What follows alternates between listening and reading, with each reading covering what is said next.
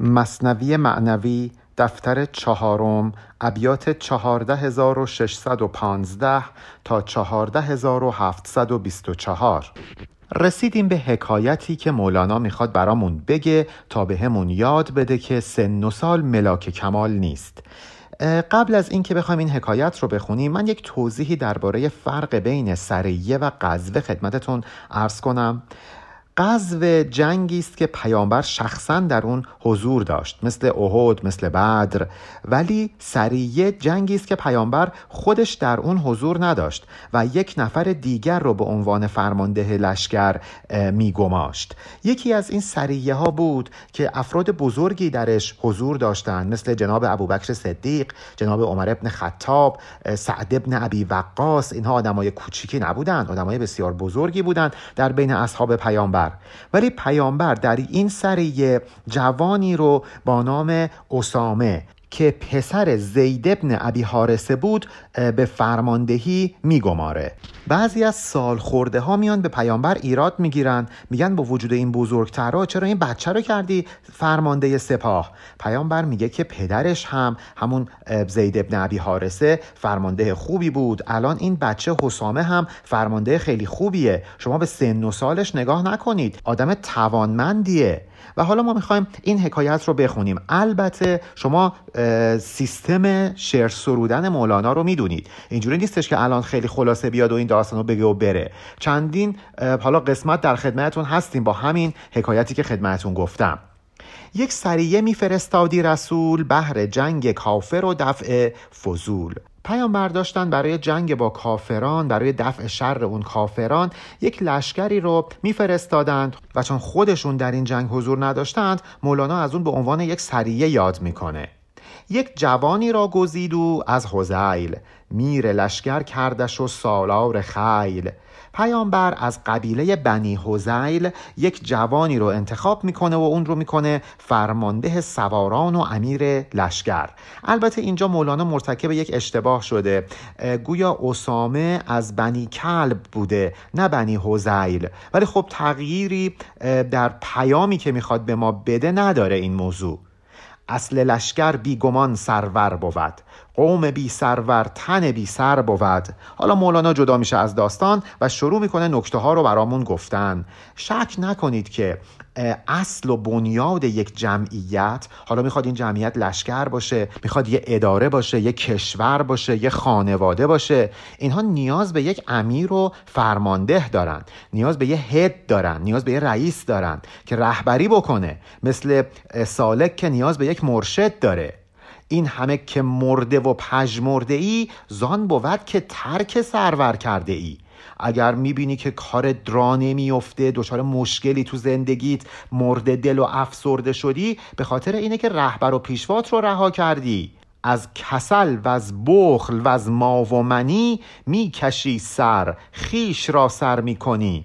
انقدر آدم خودبین و متکبری هستی که از اطاعت اون رهبرت اون مرشدت سرکشی می‌کنی. میگی نه من خودم سرورم من خودم پیشوا هستم. مولانا انقدر عصبانی میشه از این موضوع گویا که یه مثالی می‌زنه. شاید خیلی این مثال زیبا نباشه. به هر حال میگه که یک چهارپایی رو در نظر بگیرید که خب اون صاحبش بر کمر این چهارپا بار می‌ذاره. کار سختیه دیگه. این بیچاره باید هی بار رو حمل بکنه. بعد این چهار پا از دست اون صاحب فرار می‌کنه. میره سر به بیابون می‌گذاره. ولی نمی‌دونه که در اون بیابون اولا غذا و آبی در کار نیست. بعدش هم اینکه ممکنه یه گرگی شیری ببری حمله بکنه اصلا بکشدش. اون صاحب چهارپا بهش میگه برگرد. درسته که حالا یه باری باید ببری. ولی در عوض من هوا تو دارم. نمی‌ذارم گمراه بشی. نمی‌ذارم بهت آسیبی برسه. اینجا هم مولانا میگه که تو مثل اون چارپا هستی که از زیر بار شانه خالی کردی و سر به کوه و کمر گذاشتی. همچو استوری که بگریزد زبار او سر خود گیردن در کوه سار. تو همچین آدمی هستی. صاحبش در پی دوان کی خیر سر. هر طرف گرگی است اندر قصد خر. اون صاحب چهارپا صاحب الاغ بهش میگه که برگرد ای خیر سر گستاخ لجباز.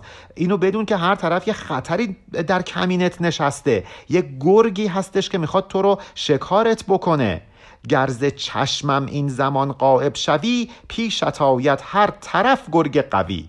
اگر تو الان از جلوی چشم من بری کنار فرار بکنی دور بشی از هر طرف یک گرگ میاد سراغت ها استخوانت را بخواید چون شکر که نبینی زندگانی را دگر. چنان استخوانت را خورد می‌کنه که دیگه رنگ زندگی رو نمی‌بینی. آن مگیر آخر بمانی از علف. آتش از بیهیزمی گردد تلف. حالا فرض کن که اینجوری نشه. گرگ تو رو نگیره نکشدت. غذا تو می‌خوای چی کار بکنی؟ اگشنگی میمیری تلف میشی. مثل آتشی که اگر بهش غذا نرسه هیزم نرسه خاموش میشه. هین به مگریز از تصرف کردنم و از گرانی بار که جانت منم. اعتراض نکن که بار گران بر کمر من می‌گذاری. بار سنگین بر کمر من قرار میدی. ببینید این دقیقا مثل ریاضت میمونه. مثل روزه گرفتن میمونه. میگه این باری که اون چهار پا داره حمل می‌کنه بله کار سختیه. ولی در عوض صاحبش حواسش بهش هست. اگر هم شما یه عبادت سختی می‌کنی مثل روزه گرفتن این رو بدون که اون صاحب حواسش در مقابل به تو خواهد بود. پس اون صاحب الاغ بهش میگه که از من فرار نکن. از این بار سنگینی که می‌خوام رو دوشت بگذارم فرار نکن. به خاطر اینکه اگه حساب بکنی اگه درست فکر بکنی ببینی که جان تو منم. اگر من نباشم تو جانت رو از دست میدی. حالا مولانا منظورش رو از این مثال به همون میگه. تو سطوری هم که نفست قالب است. حکم قالب را بود ای خود پرست توی که مقهور نفس امارتی بدون که مثل همین اولاغ میمونی. مثل همین چهار پای مثال ما. و این رو بدون که حکومت مخصوص کسیه که قالب باشه. از دیگران والاتر باشه. اگر کسی مغلوب نفس امارش باشه اگر نفس اماره غالب باشه و این رو بدون که اون فرد در واقع در تحت حکومت نفس اماره قرار می‌گیره. چون در وجودش نفس اماره است که غالبه و مولانا گفته که حکم غالب را بود. هر کسی که غالب باشه حکومت می‌کنه زور دستشه. پس مواظب باش زور دست نفس امارت ندی. خر نخواندت اسب خواندت زلجلال اسب تازی را عرب گوید تعال. خدا خیلی بهت لطف کرده که بهت نگفته همار بهت نگفته خر. تو رو اسب خطا کرده. در زبان عربی وقتی که می‌خوان به یه اسب بگن که بیا بهش میگن تعال. حالا خداوند هم در جای جای قرآن به ما گفته تعالو. که حالا یکی دوتا هم نیست این آیاتی که درش تعالو اومده. می‌تونید یه سرچ بزنید تو این اپلیکیشن های قرآنی و پیداش بکنید. مولانا میگه اگر خداوند به تو نگفته خر فکر نکن خر نیستی. خداوند حالا احترامتو نگه داشته. بهت گفته اسب بهت گفته تعالو. همونطور که مهتر اسب ها به اسب میگه تعال مهتر ما هم که حضرت رسول هست به ما میگه تعالو. میر آخر بود حق را مصطفی بهر استوران نفس پرجفا حضرت رسول در واقع مثل یک سطوربان برای ما هستش که اومده تا اینکه نفسهای ما رو هدایت بکنه. این نفسهای جفاکار و تقیانگر رو استبلبان خداوند پیامبر اکرم هست. ماها هم مثل اون سطورانی هستیم که در این استبلیم. و باید به حرف استبلبانمون گوش کنیم. شاید این مثال در ظاهر زیبا نباشه ولی واقعا جای تفکر داره. قل تعالو گفت از جذب کرم تا ریاضت تان دهم من رایزم. رایز یعنی کسی که اسبها رو تربیت می‌کنه. حضرت محمد به ما گفتش که تعالو بیایید به سمت خداوند. وقتی میگه تعالو یعنی بیایید به سمت من در واقع داره میگه بیایید به سمت خدا بیاید تو تربیتتون کنم. من مربیتونم من رائزتون هستم. نفس ها را تا مروز کرده ام زین سطوران بس لگت ها خورده ام. روایتی هست که پیامبر گفته که من در راه خدا آزارها دیدم. هیچ پیامبری مثل من آزار ندید. احتمالا مولانا از همین موضوع داره استفاده می‌کنه. میگه تا من بخوام این نفس ها رو مروز کنم یعنی تربیت بکنم خیلی از این سطوران لگت خوردم. اینا خیلی به من لگت ها زدن جفتک زدن. تا من بخوام این چهار پایان رو تربیت بکنم بسیار ازشون لگت خوردم. هر کجا باشد ریاضت باره ای از لگت هایش نباشد چاره ای ریاضت باره یعنی کسی که دنبال تربیت دیگرانه کسی که عاشق تربیت دیگرانه. هر کسی که بخواد دیگران رو تربیت بکنه باید لگد افراد نادان رو هم تحمل کنه. لاجرم اغلب بلا بر انبیاست که ریاضت دادن خامان بلاست. به خاطر اینکه پیامبر می‌خواد افراد خام رو تربیت بکنه باید بدونه که این کار خیلی کار سختیه این خیلی بلاه در واقع. پس این بلاها بزرگترین بلاها نصیب پیامبران میشه. زیرا هدفشون تربیت کردن افراد خامه و این کار کاریه که به سادگی انجام نمیشه. سکسکانید از دمم یرغا روید. تا یواش و مرکب سلطان شوید. شما مثل سک میمونید. اسبی که بد و ناهموار حرکت می‌کنه. من شما رو تربیت می‌کنم. این نفس گرم من به شما می‌خوره و تبدیل میشید به یرقا یرقا یعنی اسبی که راهوار و تیزرو هست. وقتی که شما رو یرقا بشید اون موقع تبدیل میشید به یواش یعنی اسب با تربیت اسب تربیت شده و سلطان اسبی که انتخاب می‌کنه حتما باید یواش باشه حتما باید یرقا باشه. سلطان که سکسک انتخاب نمی‌کنه. اگر شما می‌خواید به این درجه برسید که خداوند شما رو بپذیره لیاقت این رو داشته باشید که به مرحله اندالله برسید. چاره ای ندارید. باید از اون تربیت کنندتون که انبیا و اولیا هستن اطاعت کنید. قل تعالو قل تعالو گفت رب. ای ستوران رمیده از ادب. چند بار خداوند در قرآن بهتون گفته تعالو تعالو. شماهایی که چارپایانی هستید که از دست تربیت خداوندی دارید فرار می‌کنید. چقدر خدا بهتون گفتش که بیایید به سمت من. گر نیاینده نبی غمگین مشو. زان دوبی تمکین تو پر از کین مشو. پیامبر ناراحت نباش اگر که می‌بینی داری اینها رو هدایت می‌کنی ولی اونا گوششون بده کار نیست. تو کار خودت رو انجام بده. نکنه که دلت رو از کینه اونها پر بکنی. به آیه پنج سوره کف نگاه کنید. اونجایی که خداوند میگه که تو به یه جایی می‌رسی که هر چقدر به اینا میگی ایمان بیارید ایمان نمیارن. انقدر ناراحت میشی که می‌خوای خودت رو هلاک کنی. میگه اینجوری نباش. تو وظیفه خودتو انجام بده. دلت رو آزرده نکن. گوش بعضی زین تعالوها کر است. هر سطوری را ستبلی دیگر است. بعضی از این سطورها به ندای تعالو گوش نمیدن. اینا مال یه استبل دیگن قرار نیستش که همه یه جور باشن. مگه قرار همه مؤمن باشن؟ اصلا همچین چیزی امکان پذیر نیست. یه عده هستن که گوششون از کلام پیامبر کره. حرف ایشونو گوش نمیدن. انگار که اینا مال این طویله نیستن. مال یه طویله دیگر هستند. هر انسانی درجه و مرتبه ای داره. لول خاص خودش رو داره. مولانا گفته هر سطوری را ستبلی دیگر است. ما هم میگیم که هر انسانی دارای مقام و مرتبه متفاوتیه. بعضیا درجات بالا رو به دست میارن و بعضیا در حزیز باقی میمونن. منحزم گردند بعضی زین ندا. هست هر اسبی طویله او جدا. منحزم یعنی کسی که شکست خورده و داره فرار می‌کنه. بعضی ها هستن که وقتی ندای حق بهشون می‌رسه منحزم میشن فرار می‌کنن. به خاطر که اینا مال یه طویله دیگن یک اسبی رو در نظر بگیرید که گذاشتنش توی یک استبل خیلی لاکچری. ولی این اسب خودش رو میکوبه به در و دیوار تا اینکه از اون بیاد بیرون. خب وقتی که خودش نمی‌خواد ما که به زور نمی‌تونیم نگهش داریم. بالاخره می‌زنه بیرون. منقبض گردند بعضی زین قصص زان که هر مرغی جدا دارد قفس. بعضی ها از این حرفها و حکایت که من توی مصنوی دارم براتون میگم ناراحت میشن. میگم بابا این چرت و پرتا چیه؟ هی نمی‌دونم داستان تعریف می‌کنی از خدا پیغمبر میگی. ول کن بابا این حرفا رو. اشکالی نداره. اینو قفس جداگانه ای دارند. مثل اون سطوری که استبل دیگری داره. هر کسی علاقه ای داره. اونها علاقه من به این مباحث نیستن. حالا شاید در یک موضوع دیگه خیلی هم علاقه مند باشن ها که از نظر من و شما اون موضوع خیلی بیهوده باشه. مثلا طرف عاشق بیلیارد بیلیارده ما میگیم چیه صبح تا شب بیلیارد بازی می‌کنی؟ اونم به ما میگه چیه صبح تا شب داری کتاب می‌خونی؟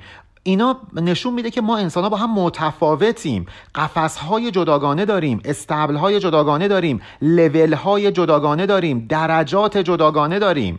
خود ملائک نیز ناهمتا بودند. زین سبب بر آسمان صف صف شدند. فرشتگان هم همینطور مگر همه فرشتگان در یک درجه هستند؟ آیات 164 و 165 سوره صافات رو بخونید. اونجایی که میگه فرشته ها هم مقام معینی دارند. صف کشیدن در برابر خداوند. پس قرار نیست همه یکسان باشیم همه هم درجه باشیم. کودکان گرچه به یک مکتب درند در سبق هر یک ز یک بالاترند. بچه های یک کلاس مگه درسشون با هم یکیه؟ بعضی ها درسشون بهتره بعضی ها ضعیفترن همه که مثل هم نیستند در این سبق در این درس. مشرقی و مغربی را حس هاست منصب دیدار حس چشم راست. بله همه انسان ها اهل شرق باشن اهل غرب باشن حواس مختلفی دارند. اما دیدن فقط برای چشمه فقط برای حس بیناییه. کسی با گوشش نمی‌تونه ببینه. صد هزاران گوش ها گر صف زنند جمله محتاجان چشم روشنند. فرض کن یک نفر صد هزار تا گوش داشته باشه. آیا می‌تونه یک ذره ببینه؟ برای دیدن ما چشم می‌خوایم. هرچند که صد هزار تا گوش داشته باشیم. برای همینه که همه انسان ها در درجات مختلف هستند. اگر همه اومده بودن مثل من و شما زندگیشون گذاشته بودند رو مولانا خوندن کی دکتر می‌شد؟ کی نمی‌دونم مکانیک می‌شد؟ کی رفتگر می‌شد؟ بنابراین هر کسی جایگاه متفاوتی نسبت به دیگران داره و همینه که اصلا باعث میشه سنگ رو سنگ بند بشه. و الا اگه همه گوش بودن خب کیچ می‌خواست چشم باشه. با صف گوش ها را منصبی در سماع جان و اخبار و نبی. حالا مگه همه گوش ها یکسانند؟ بعضی از گوش ها قدرت شنیدن اسرار جان اسرار الهی کلام حق معنویت رو دارند. بعضی هم نه این مقام رو ندارند. پس در شنیدن جان در شنیدن اخبار و نبی نبی این قرآن. گوش ها هر کدوم منصب خودشونو دارند لول خودشون رو دارند. صد هزاران چشم را آن راه نیست هیچ چشمی از سما آگاه نیست. به همین ترتیب چشم هم نمی‌تونه بشنوه. صد هزار تا چشم رو بذاری کنار هم دیگه یک کلمه نمی‌تونه بشنوه. به خاطر اینکه چشم که خاصیت شنیدن نداره. همچنین هر حس یک یک میشمر هر یکی معزول از آن کار دگر. همینطور حواس رو شما بشمار. هر حسی قدرت خودش رو داره. اینها که نمی‌تونن کار حس دیگر رو انجام بدن.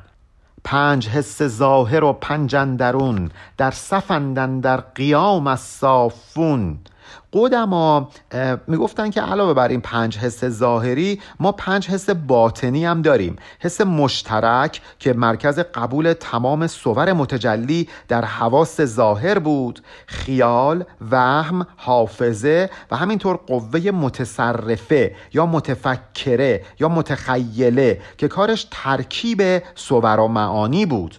مولانا میگه هر کدوم از ما پنج حس ظاهری و پنج حس باطنی داریم. اینها صف کشیدند وایسادن. این اصافون رو شما در نظر بگیرید کسایی که صف کشیدن پشت سر هم دیگه. شما وقتی توی صف هم وای میسی یه نفر نفر اول صفه یکی آخر صفه. هر کسی کو از صف دین سرکش است می رود سوی صفی کان واپس است. هر کسی که از صف دین و دینداری جدا بشه سرکشی بکنه میره ته صف میره توی پایین ترین مرتبه قرار می‌گیره. همونطور که خدمتون گفتم همه انسان ها هم مرتبه نیستند. تو ز گفتار تعالو کم مکن کیمیای بس شگرف است این سخن.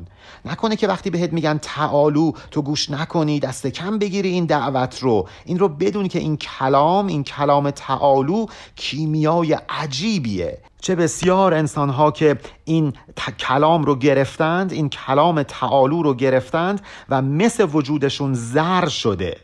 گر مسی گردد ز گفتارت نفیر کیمیا را هیچ از ویوا مگیر نفیر یعنی کسی که فرار می‌کنه. اگر یک مس ای پیامبر اگر یک مس از دعوت تعالوی تو فرار کرد گوش نداد به این دعوت اشکال نداره. تو نیا بگو خب پس اگه اینجوریه من دیگه این کیمیای تعالو رو به هیچ کس نمیدم. از دیگران این رو دریق نکن.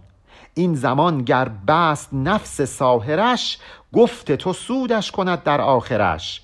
حالا فرض کنیم نفس ساهرش نفس امارش که جادو می‌کنه اون فرد رو در این لحظه چشم دلش رو بسته باشه. ولی بالاخره این رو بدون که این کلام در وجود او تاثیر خواهد کرد. ناامید نشو از آزار و اذیت دیگران چنان آزرده نشو که بخوای کلا دعوت رو بذاری کنار.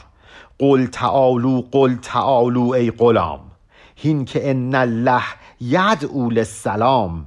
پس ای غلام ای عبدالله ای بنده خدا ای پیامبر به مردم بگو بیایید به سمت خدا. تعالو تعالو بیایید به سمت خدا و این رو بدونید که اینجا سرای سلامت آیه دو سوره یونس رو ببینید. خاج بازا از منی و از سری. سروری جو کم طلب کن سروری. برو دنبال یه سرور باش. انقدر سروری رو جستجو نکن. نخواه که خودت سرور باشی. نخواه که خودت راهبر باشی. برو و یک سرور پیدا بکن. از این تکبر و خودبینی و از این توهم خود بزرگبینی و بزرگمنشی خودت رو نجات بده. همین تفکر بود که افراد رو واداشت بر اینکه به پیامبر بگن این بچه رو چرا کردی امیر سپاه. چون پیامبر سروری کرد از حزیل از برای لشکر منصور خیل وقتی پیامبر یک سروری انتخاب کرد از قبیله بنی حزیل به خاطر اینکه فرمانده سپاه منصور الهی باشه بلفزولی از حسد طاقت نداشت. اعتراض و لا نسلم برفراشت. یک شخص بلفزول مزخرفگو حسودی کرد طاقت نیاورد شروع کرد به اعتراض به مخالفت. لا نسلم یعنی کسی که تسلیم نمیشه. خلق را بنگر که چون ظلمانیند در متاع فانی چون فانیند مولانا ناراحت میشه میگه نگاه کن مردم چجوریان چقدر دلشون تاریکه. به خاطر اینکه این متاع فانی دنیا رو به دست بیارن چطور دارن جون می‌کنن چطور دارن خودشون رو به فنا میدن؟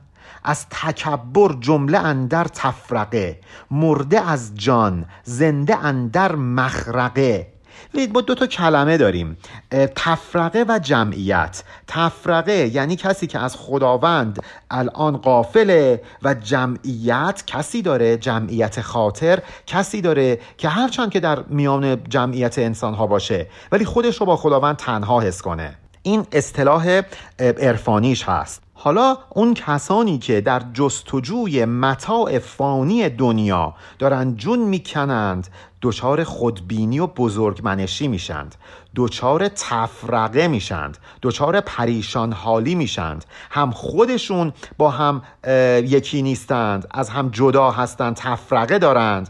هم از خداوند تفرقه دارند هم خدا رو در نظر ندارند. در مقابل چیکار می‌کنند؟ در دروغ زنی بسیار فعال و کوشا هستند. مخرقه یعنی دروغ و افترا. اینا خیلی در دروغ زنی زنده هستند. یعنی حرفه‌ای دروغ میگن. این عجب که جان به زندان اندر است وانگهی مفتاح زندانش به دست. چقدر جای تعجب داره ما جانمون رو روحمون رو در زندان نفس اماره اسیر کردیم. کلید این زندان تو دستمونه. ولی همت نمی کنیم این کلید رو بچرخونیم. چرخوندن این کلید یعنی چی؟ یعنی ریاضت کشیدن عبادت کردن. حیف که ما حواسمون نیست که تو چه زندانی روحمون رو اسیر کردیم. کلید این زندان هم به دستمونه ولی قافلیم. این مثل یک جوانی میمونه که سراپا غرق سرگینه. غرق تعفن و کسافت و نجاسته. آب زیر پاش هست ولی همت نمی‌کنه این آب رو بزنه خودش رو بشوره. پای تا سر غرق سرگین آن جوان. می‌زند بر دامنش جوی روان. این جوی روان بر دامنش می‌زنه بر پاچه شلوارش می‌خوره. ولی حال نداره که بیاد این رو استفاده بکنه تا اینکه خودش رو پاک و تاهر کنه. دائما پهلو به پهلو بیقرار پهلوی آرامگاه و پشتدار. پشتدار یعنی پشتیبان. یه مثال دیگه یه نفر هستش که همش از این پهلو به اون پهلو میشه استراب داره سختی کشیده. یک پشتیبانی داره یک حامی داره که به راحتی می‌تونه بهش کمک بکنه. ولی نمیره دست به دامن اون پشتدار بشه. نمیره در آرامگاه اون پشتیبان و به آرامش برسه. نور پنهان است و جست و جو گواه که از گذافه دل نمی جوید پناه. یک نکته ای رو اینجا مولانا بیان می‌کنه که نکته قابل تعملی است. هر چیزی که ما به جستجوی اون باشیم قطعا وجود داره. تا وقتی چیزی وجود نداشته باشه که ما دنبالش نمیریم. اگر که ما در تاریکی به دنبال نور میگردیم این نشون دهنده اینه که واقعا نور وجود داره. دل انسان که علکی دنبال چیزی نمیره. مثلا یک زندانی اگر ندونه که دنیای خارج از زندانی هم وجود داره هیچ وقت به فکر این نیست که از این زندان رها بشه. از این زندان نمیترسه. بیمی نداره از این زندان. چون می‌دونه خب همینه دیگه زندگی همینه. اگر نبودی حبس دنیا را مناس نبودی وحشت. نه دل جستی خلاص. مناس یعنی پناهگاه. میگه اگر اون زندانی مطمئن نبود که می‌تونه از این زندان رها بشه خب ترسی به دل نداشت. با خیلی راحت تو زندان زندگی می‌کرد. به دنبال رهایی از زندان نمیافتاد. همینطور که اون زندانی از زندان وحشت داره ما هم در دنیا اگر دوچار وحشت بشیم باید بدونیم که این وحشت داره به ما میگه که یک جهانی خارج از این جهان هم وجود داره. باید بری دنبالش بگردی. وحشتت همچون موکل می‌کشد که بجو ای زال منهاج رشد ترس و وحشت مثل یه معمور میمونه. داره بهت میگه که برو دنبال اون منهاج رشد باش. تو زالی تو گمراهی. دنبال منهاج یعنی راه پیدا راه آشکار باش. راه کمال راه رشد راه هدایت. هست منهاج و نهان در مکمن است. یافتش رهن گذاف جستن است. یک منهاجی وجود داره هست راه نجات هست ولی در نهانه در مکمنه مخفیه اگر می‌خوای پیداش بکنی گذاف جستن می‌خواد. حسابی باید جستجو بکنی. فراوان باید جستجو بکنی. تفرق جویان جمع در کمین تو در این طالب رخ مطلوب بین. وقتی تو دچار تفرقه و پریشانی میشی این نشون دهنده اینه که یک جمعیت خاطری وجود داره دیگه. تا وقتی جمعیت خاطر نباشه تو دچار تفرقه و پریشانی نمیشی. فکر می‌کنی اصلا همیشه همین جوریه دیگه. چرا پس من پریشان بشم؟ چون می‌دونی چیزی به نام جمعیت خاطر وجود داره دچار تفرقه و پریشانی میشی. و همین اثبات اینه که جمعیت خاطر باید حتما باشه که ما دچار تفرقه بشیم. من چند بیت پیش فرق بین تفرقه و جمعیت رو توضیح دادم. مردگان باغ برجسته زبون کان دهنده زندگی را فهم کن. یه باقی هست که درختی در اون خشک میشه ولی از ریشه این درخت دوباره یک گیاه شروع می‌کنه به رشد کردن. معنیش چیه؟ میگه وقتی این رو می‌بینی حواست باشه زندگی دهنده یک نفر دیگه است که داره حتی به این گیاه پژمرده و خشکیده هم حیات دوباره میبخشه. چشم این زندانیان هر دم به در. کی بودیگر نیستی کس مجدور وقتی که مجده دهنده در کار نباشه چطور زندانیا چشمشون به در خشک شده که یه نفر بیاد بهشون مجده آزادی بده؟ وقتی که آزادی وجود نداشته باشه زندانیان چرا باید حس بکنن که دارن تنبیه میشن؟ پس این پریشان خاطری در زندان نشان دهنده وجود آزادی هستش. ما آدم ها هم تو این دنیا زندانی هستیم. اگر یه مجد آوری مثل پیامبر در کار نبود چطور امکان داشت که ما چشم به راه خلاصی از این زندان داشته باشیم؟ ما همش دنبال یه مجد آور بودیم دنبال یه پیامبر بودیم که بیاد بهمون به بگه چطوری باید از این زندان خلاص بشیم. دقیقا مثل اون میمونه که یک آدم آلوده ای اگر نمی‌دونست که چیزی به نام پاکیزگی وجود داره ناراحتی به دل راه نمی‌داد. صد هزار آلودگان آبجو کی بودندی گر نبودی آبجو؟ اگر آب پاکیزه وجود نداشت اونایی که آلوده بودن غمی نداشتن که. دنبال پاکیزگی نبودن. می‌گفتن خب زندگی همینه دیگه آلودگیه. پس اینکه اون آلودگان به دنبال پاکیزگی میگردن نشون دهنده اینه که پاکیزگی وجود داره. خدمتتون گفتم مولانا میگه اگر ما به دنبال چیزی میگردیم یعنی اون چیز حتما وجود داره. ببین چند تا مثال برامون زد. بر زمین پهلوت را آرام نیست. دان که در خانه لحاف و بستری است. تو به خاطر اینکه می‌دونی یک چیزی به نام مثلا تشک وجود داره تخت نرم وجود داره حاضر نیستی روی زمین سفت بخوابی. ولی اگر می‌دونستی که خب سیستم همینه دیگه مثل حیوونا که میان رو زمین سفت میخوابن چون انتظار تخت و لحاف ندارن. پس اگر ما دنبال تخت و لحاف هستیم نشون دهنده وجود داشتنشه. وگرنه که با خیال راحت رو زمین سفت میخوابیدیم. بی مقرگاهی نباشد بیقرار. بی خمارشکن نباشد این خمار. اگر یک نفر بیقرار هست مطمئنا چیزی به نام قرار و آرامش وجود داره که او الان حس می‌کنه اون قرار و آرامش رو نداره و دچار بیقراری شده.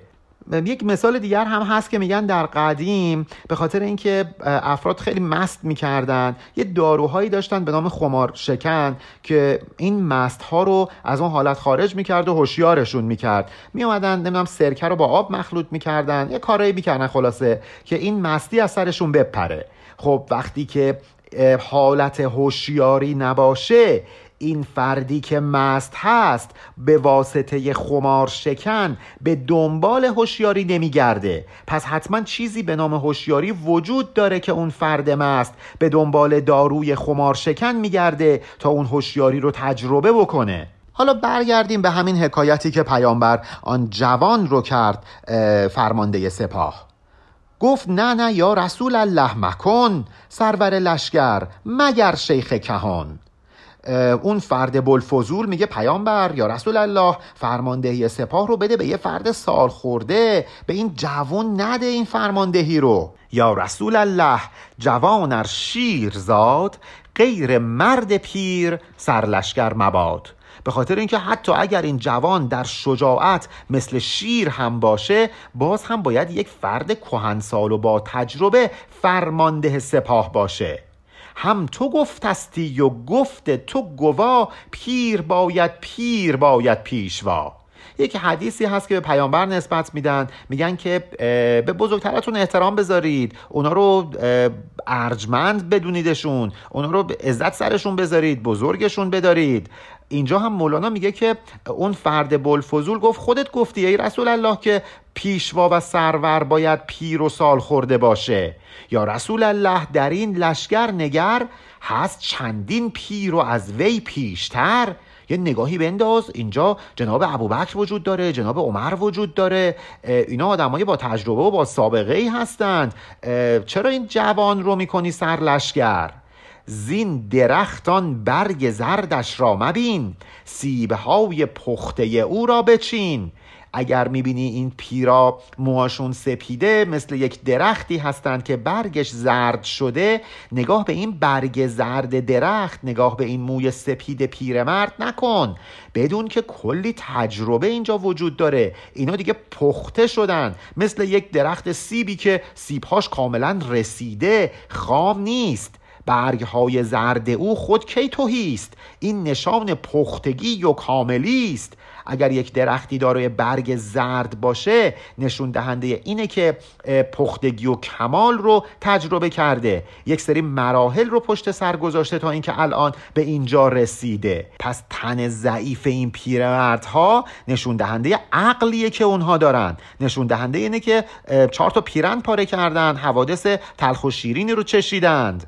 برگ زرد ریش و آن موی سپید بهر عقل پخته می آرد نوید. اگر اینها موشون سفید شده مثل برگ زرد درخت بدون که در پشت اون یک عقل کارآزموده ای وجود داره. برگ های نورسیده سبز فام شد نشان آن که آن میوست خام. حالا برعکس اگر برگ هاش تازه و سبز روشن باشه نشون دهنده اینه که میوه اون درخت هنوز کاله. این مثال برگ رو که مولانا می‌زنه یاد همون اصطلاح خودش میفته برگ بی برگی. یعنی عزت و شرف فقر. اینکه آدم در ظاهر چیزی نداشته باشه نه غرور و تکبری نه مال و منال چندانی ولی در واقع همین خضوع همین فقر براش برگ به حساب میاد براش ثروت به حساب میاد. عارف نشانش چیه؟ برگ بیبرگی پس برگ بیبرگی نشان عارفی است. زردی زر سرخ رویی صارفی است. صارف یعنی صراف. وقتی که صراف صورتش سرخ رو هست گلگون هست یعنی سرش رو می‌گیره بالا با افتخار تو چش مشتری نگاه می‌کنه به خاطر اینه که زردی زر رو داره. اگر طلا نداشت نقره داشت اسمش دیگه صراف نبود. همین زردی طلایی که هویت میده به صراف. همین برگ بی برگیه که هویت میده به عارف. اینا رو اون بلفزول داره به پیامبر میگه ها داره بهش آموزش میده. میگه که اگر ما مومون سپیده خب اشکال نداره تجربه داریم. آنکه او گل آرزه است ار نوخط است. او به مکتبگاه مخبر نوخط است. نوخط در مصرع اول یعنی کسی که خط سیبیلش تازه در اومده تازه پشت لبش سبز شده. نو خط در مصرع دوم یعنی کسی که تازه خط نوشتن یاد گرفته. هنوز بلد نیست خوش خط بنویسه درست و حسابی سواد نداره. اینجا در واقع اون بلفزول داره به پیامبر میگه که این جوان بله گل آرزه. چهرش مثل گل میمونه جوونه دیگه. هنوز کلاژنای پوستش از بین نرفته تا اینکه پوستش چروکیده بشه. آدم نگاهش می‌کنه لذت می‌بره. تازه سیبیلاش در اومده. ولی همین فرد اگر بره در مکتبگاه مخبر اگر بره تو مکتب خونه جایی که اونجا خبر رو یاد می‌گیرند جایی که اونجا علم و تجربه رو یاد می‌گیرند اونجا نوخط به حساب میاد. کسی که تازه می‌خواد سواد یاد بگیره. خیلی فرق می‌کنه با یه استادی که سالیان سال داره خط می‌نویسه. حرف های خط او کجمج بود. مزمن عقل است اگر تن می دود. خواهش می‌کنم این رو مزمن نخونید. مزمن بخونید. مزمن عقل یعنی کسی که عقلش ناقصه. با مزمن که یعنی قدیمی و نمی‌دونم کهنه فرق می‌کنه. ما این رو می‌خونیم مزمن عقل. اگر این فرد جوان بره مکتب خونه شروع کنه نوشتن خرچنگ قورباغه می نویسه بله از نظر جسمانی خیلی هم بانشات بازوهای اصطلاحا بیز اسبی داره. خیلی هیکلش ردیفه. ولی از نظر عقلی علیله زمینگیره. مزمن عقله. عقلش ناقصه. پای پیر از سرعت هرچه بازماند یافت عقل او دو پر و بر اوج راند. اگر یک انسان پیر نمی‌تونه با سرعت بدو راه بره وسط راه میمونه اشکال نداره. ولی عقلی که داره بهش این امکان رو میده که پرواز کنه. عقل براش مثل دوتا بال میمونه. گر مثل خواهی به جعفر در نگر. داد حق بر جای دست و پاش پر اگر باور نمی کنی یا رسول الله به جعفر تیار نگاه کن. خودت می‌دونی دیگه این جعفر تیار سال هشتم هجری در یک جنگ در یک قذوه جان خودش رو از دست میده. قبل از اینکه توی این جنگ شهید بشه دستانش رو قطع می‌کنن. و پیامبر به خاطر اینکه دلداری بده به بازماندگانش میگه که من این رو دیدم که داشت با دو بال خونین در بهش پرواز می‌کرد. دستش رو از دست داد ولی به جاش پر به دست آورد. حالا اون بلفزول داره به پیامبر میگه. میگه ما پیرمردا درسته که پای دویدن نداریم ولی عقلمون باعث میشه که از اون جوانها سریعتر به مقصد برسیم. یه لحظه مولانا حس می‌کنه داره یه اسراری رو فاش می‌کنه با این ابیات که نباید این کار رو بکنه. به خودش نهیب می‌زنه. میگه دیگه بسه دیگه ادامه نده. بگذر از زر کین سخن شد محتجب.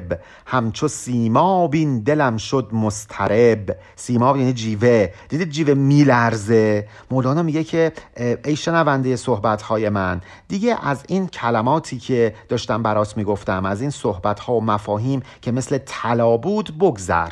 دیگه بقیهش مخفیه. اجازه ندارم برات بگم. دلم مثل جیوه مضطرب و لرزانه.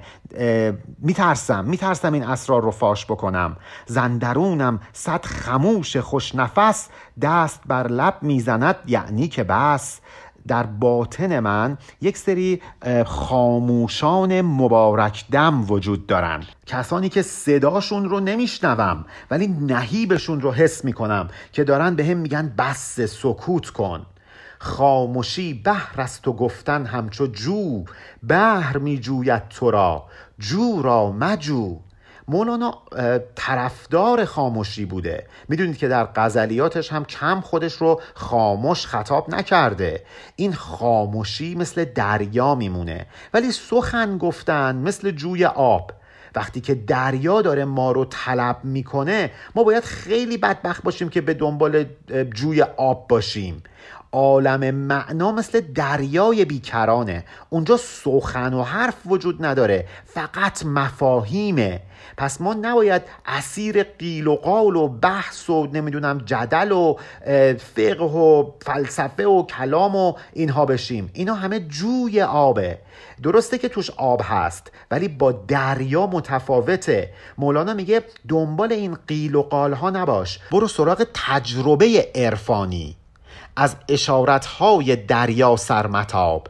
ختم کن. والله اعلم به ثواب اگر می‌بینی دریای حقیقت داره دعوتت می‌کنه بهت اشاره می‌کنه بهت نهیب می‌زنه بپذیر. سرتو بر نگردون. این رو بدون که من از این بیشتر نمی‌تونم برات از این سخنان اسرارآمیز سخنهایی که سر الهی درش نهفته هست بگم.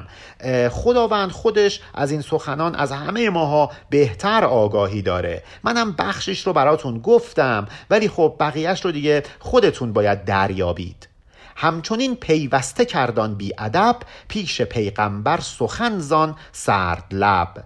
برگردیم به همون حکایت. خلاصه اون بی ادب بی تربیت گستاخ در حضور پیامبر با اون دهن سرد لبش یعنی با اون دهانی که حرفهای سرد ازش بیرون می آمد شروع کرد هی همینجوری حرفهای چرت و پرت گفتن. دست میدادش سخن او بی خبر که خبر هرزه بود پیش نظر. خبر نداشت این آدم بیادب که در مقابل بینش پیامبر حرف و سخن که ارزشی نداره. می‌دونید مثل چی میمونه؟ مثل کسی که جلوی دریا وایستاده داره دریا رو می‌بینه. ما بهش بگیم خب می‌دونی دریا چیه؟ دریا یه جاییه که یک عالم آب داره. بابا این داره می‌بینه دریا رو. برای چی جلوش حرف می‌زنی؟ اون بیخبر خبر نداشت که ولی خداوند اون مرد الهی که در زمره ابدال در اومده روحش مبدل شده روحش با خداوند یکی شده. همه چیزو می‌دونه. برای چی میشینی براش این توضیحات رو میدی. این خبرها از نظر خود نائب است. بهر حاضر نیست. بهر قائب است. وقتی که شما میشینی برای یه نفر حرف می‌زنی خبر میدی از یه جایی یعنی چی؟ یعنی این فرد اونجا رو ندیده و تو داری بهش خبر میدی که در فلانجا فلان اتفاق افتاد. ولی وقتی خودش شاهد ماجرا بوده تو میای براش تعریف می‌کنی. خب خودش دیده همه چیزو شاهد بوده. هر که او اندر نظر موصول شد این خبرها پیش او معزول شد. یک نفری که به مرتبه بینش رسیده به مرتبه شهود رسیده. دیگه علم و دانش در نظرش اهمیتی نداره. معزول میشه ازل میشه. کسی که دیده اون درجات الهی رو دیده شهود کرده تجربه کرده. حالا ما بشینیم براش صحبت کنیم بگیم این کارو کن بری بهشت. بابا یارو بهشت رو دیده خودش درک کرده. تو داری براش از بهشت میگی؟ چون که با معشوق گشتی هم نشین دفع کن دلالگان را بعد از این. کسی که با معشوق خودش هماغوش شده دنبال کسی میگرده که او رو به معشوقش برسونه؟ بابا این رسیده این تو بغل معشوقشه. دنبال دلالگان نیست دنبال کسانی که واسطه گری و دلالی معشوقگان رو می‌کنن نیست. هر که از تفلی گذشت و مرد شد نامه و دلاله بر وی سرد شد. می‌گفتن قدیما دو تا بچه رو اسم میذاشتن روشون. یه پسر و یه دختر. می‌گفتن که اینا حالا در آینده با هم ازدواج می‌کنن. ولی به خاطر اینکه بچه بودن نمیذاشتن پیش هم باشن که. یه نفر میومد پیغام اینا رو رد و بدل می‌کرد واسه هم دیگه. ولی وقتی که اینا بزرگ می‌شدن بالغ می‌شدن به مرتبه ازدواج می‌رسیدن خب دیگه نیازی به اون واسطه نبود. حالا مولانا منظورش چیه؟ میگه که اون کودک مثل سالک میمونه. داره دوره تعلیم و تربیت رو پشت سر می‌گذاره تا اینکه به بلوغ برسه به پختگی برسه مثل سالکی که می‌خواد به کمال برسه به مقام وسال الهی برسه. وقتی به اون مرتبه رسید که دیگه نیازی به کتاب و معلم نداره. دیگه اگه حرفی هم بزنه برای تعلیم و ارشاد دیگرانه برای سالکای جدیده. پس اون فرد بلفضول هم که نشسته بود داشت برای پیامبر حرف می‌زد و دلیل می آورد مثل کسی میمونه که می‌خواد واسطه گری این دو طفل رو بکنه بعد از اینکه به بلوغ رسیدن. خب مسخره میشه دیگه. اینا پیش همن. تو واسطه گری می‌کنی؟ نامه خواند از پی تعلیم را. حرف گوید از پی تفهیم را. اگر حرف بزنه می‌خواد دیگران را آگاه بکنه. اگر خطی می‌خونه برای اینه که به دیگران آموزش بده. خودش که رسیده. پیش بینایان خبر گفتن خطاست. کان دلیل قفلت و نقصان ماست. اگر در حضور بینا کسی که بینش داره کسی که شهود کرده کسی که روشن بینه اون موقع تو بیای شروع کنی براش خبر بدی از علوم ظاهری حرف بزنی. نشون دهنده چیه؟ نشون دهنده که عقل خودت کمه. تو خودت دچار نقصان هستی. پیش بینا شد خموشی نفع تو. بهر این آمد خطاب انستو این کلمه انستو رو ما قبلا هم چندین بار داشتیم و می‌دونیم که از آیه 204 سوره اعراف گرفته شده. اونجایی که میگه وقتی قرآن می‌خونن سکوت کنید. انستو این سکوت کنید. پس سکوت در حضور عارف روشنبین به نفع خودمونه. به خاطر همینه که این فرمان انستو از جانب خداوند اومده. گر بفرماید بگو برگوی خش. لیک اندک گو. درازن در مکش. هر وقت همون عارف روشنبین بهت گفت حرف بزن تو اون موقع باید حرف بزنی. تازه باید حواست باشه که پرحرفی نکنی اندک گویی بکنی جسارت نکنی در حضور اون عارف روشنبین. مثل اون بلفزولی که در حضور پیامبر داشت وراجی و پرگویی می‌کرد. ور بفرماید کن در کش دراز همچنین شرمین بگو با امر ساز. اگر هم بهت گفت اشکال نداره. حالا به تفصیل سخن بگو. باید اطاعت بکنی. ولی در عین حال سرتو بنداز پایین. با حالت شرم و خضوع و ادب حرف بزن. نه اینکه پررویی بکنی جس با جسارت صحبت بکنی. همچنین که من در این زیبا فسون با ضیاء الحق حسام الدین کنون. من هم نمی‌خواستم مصنبی رو انقدر طولانی بکنم. زیاء الدین حسام الدین حسام الدین چلبی زیاء الحق اومد به هم گفتش که بیا برامون صحبت کن زیاده برامون بگو. منم اطاعت کردم. سرم انداختم پایین با شرم. دارم اینا رو براتون میگم. چون که کوته می‌کنم من از رشد او به صد نوعم به گفتن می‌کشد. وقتی که می‌خوام کلام خودم رو کوتاه بکنم در این هدایتی که بهش مشغول هستم حسام الدین چلبی منو به هر تدبیری وادار به سخن گفتن می‌کنه. ای حسام الدین زیای زلجلال چون که می‌بینی چه میجویی مقال؟ بعد مولانا رو می‌کنه به حسام الدین میگه بابا تو که همه اینایی که دارم بهت میگم و از بری. تو اینا رو دیدی. برای چی به من میگی که اینا رو در سخن بیارم؟ در مقال بیارم؟ در قالب کلام بیان بکنم؟ این مگر باشد ز حب مشتها اسقنی خمرن و قلی انها. یک شعر عربی هست. میگه الا فسقنی خمرن و قلی هیل خمر. میگه به هم شراب بده همزمانم بگو بیا اینی که داری می‌خوری شرابه. ولا تسقنی سرن ازا امکن الجهر. وقتی می‌تونی امکانش رو داری که جهرن آشکارا به من شراب بدی مخفیانه این کار رو نکن. مولانا خودش در بیت پیش سوال کرد. گفتش که ای حسام الدین تو که اینا رو از بری؟ برای چی به من میگی اینا رو بگو؟ دوباره خودش میگه که بله این مثل اون کسی میمونه که بهش شراب میدن. بعد دلش می‌خواد که بهش هم بگن. بگن این چیزی که داری می‌خوری شرابه. این لذتش رو دوچندان می‌کنه. نه تنها دهانش و حس چشاییش لذت می‌بره بلکه گوشش هم لذت می‌بره. بر دهان توست این دم جام او. گوش می‌گوید که قسم گوش کو. ای حسام الدین من می‌دونم که تو لب بر لب شراب حقیقت گذاشتی. اینو می‌دونم. ولی گوش هم میگه که پس سهم من چی میشه؟ چرا نمیگی که من هم بهرهمند بشم؟ پس اگر من دارم این ابیات رو برات میگم خودم می‌دونم که تو اینا رو بلدی. دارم سهم گوشت رو ادا می‌کنم. قسم تو گرمی است نک گرمی و مست. گفت هرس من از این افزون تر است مولانا خطاب می‌کنه به گوش. میگه ای گوش قسمت تو اینه که کلام حقیقت رو بشنوی و گرم بشی. بیا این هم سهم تو. گرم شدی مست شدی. حالا گوش جواب میده میگه که نه من خیلی بیشتر از اینا می‌خوام. یعنی حسام الدین چلبی دست بردار نبود. بگه خب چهار دفتر برام گفتی بسته. میگه نه بازم بگو. من بازم می‌خوام. اینجا مولانا داره دلیل این طولانی بودن مصنوی رو برای ما میگه. حالا ببینیم پیامبر چه جوابی به اون بلفزول میده.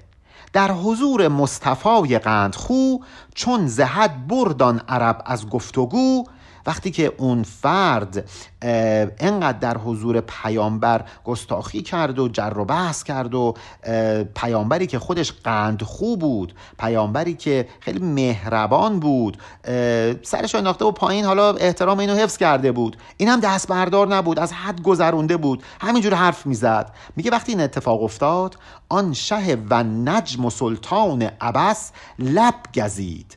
آن سردم را گفت بس. پیامبری که سوره نجم سوره عبس در حق ایشون نازل شده دیگه لبش رو گاز گرفت بهش اشاره کرد گفت بسته دیگه چقدر حرف می‌زنی؟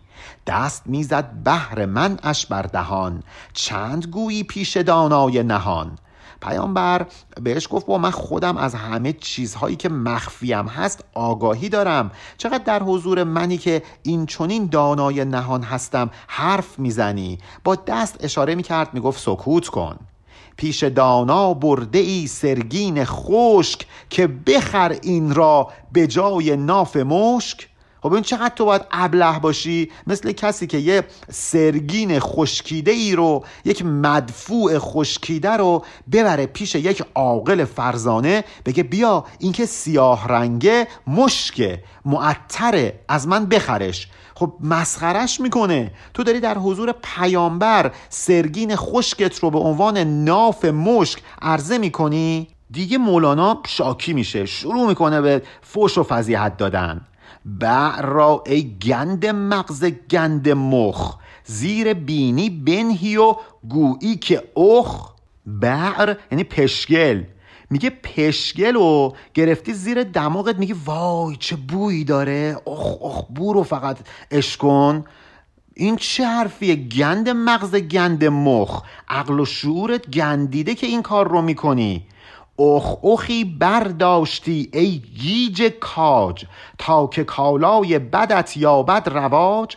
علکی داری میگی آخ آخ چه بویی میده به به چه چه. می‌خوای چیکار کنی؟ می‌خوای اون کالای فاسد و بی ارزشت رو به دیگران قالب بکنی؟ می‌خوای درجه اون کالای بی ارزشت رو ببری بالا؟ ای سرگشته لوچ ای احمقی که چشمت لوچه حقیقت رو نمی‌تونه ببینه. تا فریبی آن مشام پاک را آن چریده گلشن افلاک را. نمی‌بینی کی مخاطبته؟ چریده باغ مشام پاک داره. بوی خوش رو از بوی ناخوش تشخیص میده. تو داری چون این آدمی رو فریب میدی پشکلت رو به عنوان مشک می‌خوای قالب بکنی. به کی؟ به پیامبر. پیامبری که از اسرار آگاهی داره. حلم او خود را اگرچه گول ساخت خیشتن را اندکی باید شناخت.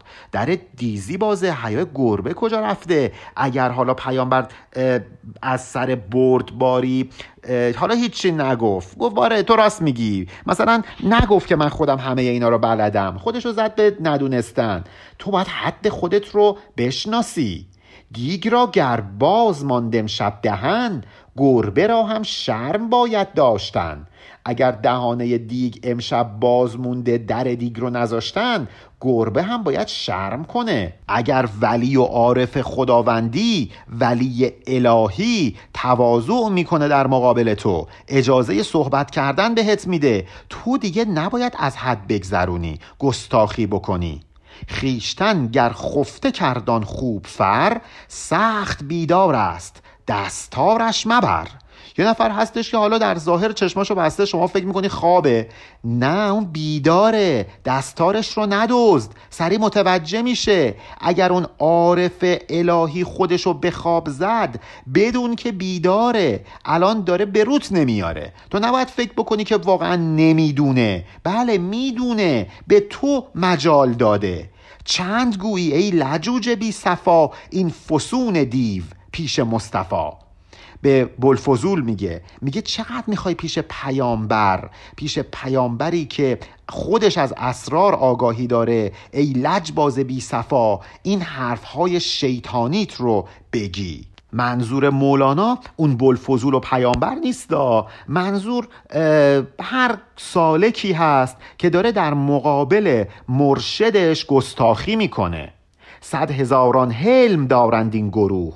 هر یکی حلمی از آنها صد چکوه این انبیا و اولیاء الهی خیلی حلیم و بردبار هستند. همین حلم و بردباریه که تبدیلشون کرده به کوه.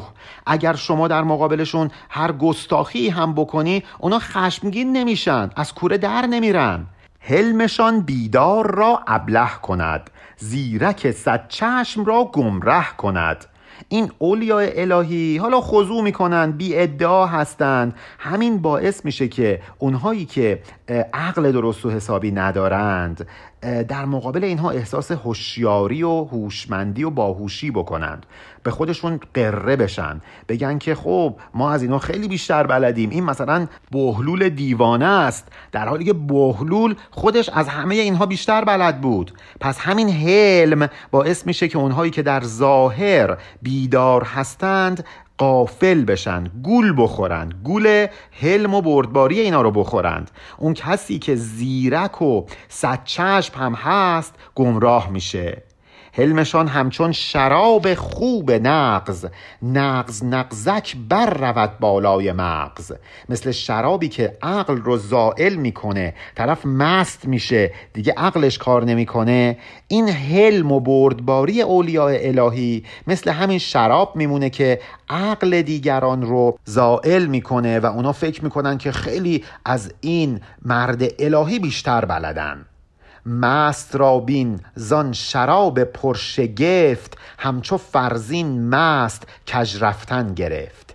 کسی که یک شراب ناب مؤثر رو مینوشه میشه مثل مهره فرزین مثل مهره وزیر در شطرنج.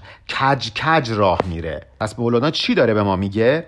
میگه که وقتی که می‌بینی انبیاء الهی دارن شکیبایی و بردباری می‌کنند این شکیبایی از کوه هم استوارتره هوشیاران و زیرکان به اشتباه میافتند. بردباری این اولیاء الهی مثل یک شراب نابی میمونه که یواش یواش در مغز کسی که این شراب رو داره مینوشه بالا میره. چنان مستش می‌کنه که مثل مهره وزیر در بازی شطرنج کج کج راه میره. شرابی که خیلی قوت زیادی داره. زود آدمو می‌گیره. اون جوانی که خیلی هم نیرومند بود رو مثل یک پیرمرد سال خورده می‌کنه. از پا میندازه. رو پاش نمی‌تونه وایسه. مرد برنا زان شراب زودگیر در میان راه می افتد چو پیر. تازه این شراب دنیایی و انگوریه که مرد برنا رو مثل پیر می‌کنه. خاصه این باده که از خم بلیست نه ای که مستی او یک شبیست.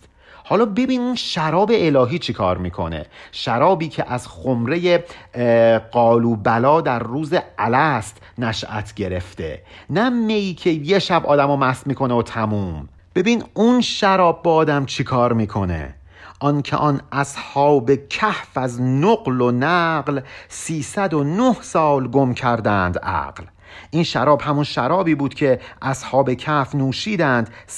نه سال مست و مدهوش شدند. نقل و نقل که در مصر اول اومده رو بذارید اینجوری با هم حالا شرحش بدیم. وقتی که شراب می‌خورن حالا به خاطر بدمزدگیش یه مزه ای هم در کنارش هست دیگه. یه چیپس و ماسموسیری کنارش می‌خورن. حالا یه مزه هایی هست دیگه پسته و نمی‌دونم بادوم و اینا رو کنارش می‌زنن. میگه این نقلی که اون اصحاب کف خوردند حالا درسته که نقل یعنی مزه شراب ولی اینجا شما نقل رو همون شراب بگیرید. میگه این شرابی که اصحاب کف خوردند اونها رو از نقل مکان از این ور اون ور شدن انداخت. عقلشون گم شد. دیگه نتونستن نقل مکان کنند. کسی که شراب الهی بخوره حمل و نقلش نقل مکانش دیگه همه میفته به اراده حق. تکون نمی‌خوره مگر اینکه خدا بخواد. چرا؟ چون مست شراب حقه. مست نقل حقه. زان زنان مصر جامی خورده اند دستها را شرح شرحه کرده اند زنان مصر هم که زیبایی یوسف رو دیدند در واقع همون شراب رو انگار نوشیدند و دست خودشون رو بریدند. ساهران هم سکر موسا داشتند دار را دلدار می انگاشتند. داستان موسا و ساهران رو دیگه بارها خوندیم. اگر می‌خواید آیه 124 سوره اعراف رو یک نگاهی بهش بندازید که این ساهران وقتی که متوجه شدند که موسا ساهر نیست بلکه اعجاز داره گفتن اشکال نداره ما سرمون اصلا بره بالای دار. مشکلی نداریم. در واقع دار را دلدار می انگاشتند. این چوبه دار رو محبوب می‌دونستند. چرا؟ چون از شراب الهی که موسا داشت نوشیده بودند. مست اون شراب شده بودند. جعفر تیار زان می بود مست. زان گرو می کرد بی خود پا و دست. جعفر تیار هم از این شراب الهی مست بود. دست و پای خودش رو فدا کرد. فدای عشق و ایمان خودش کرد. ما هنوز این حکایت رو تموم نکردیم و بعدا پیامبر توضیح میده که چرا این جوان رو انتخاب کرده به امیری و سرلشگری بر پیران و کاردیدگان. ولی اینجا مولانا می‌خواد برامون قصه سبحانی ما اعظم شعنی گفتن بایزید بستامی رو تعریف بکنه و توضیحاتی رو برامون ارائه کنه. چون بایزید هم همین شراب روحانی رو نوشیده بود. مستی معنوی داشت که این حرف رو می‌زد. حالا ما انشالله در ابیات بعد با هم این موضوع رو هم پی خواهیم گرفت. پایان بیت 14724 علی ارفانیان.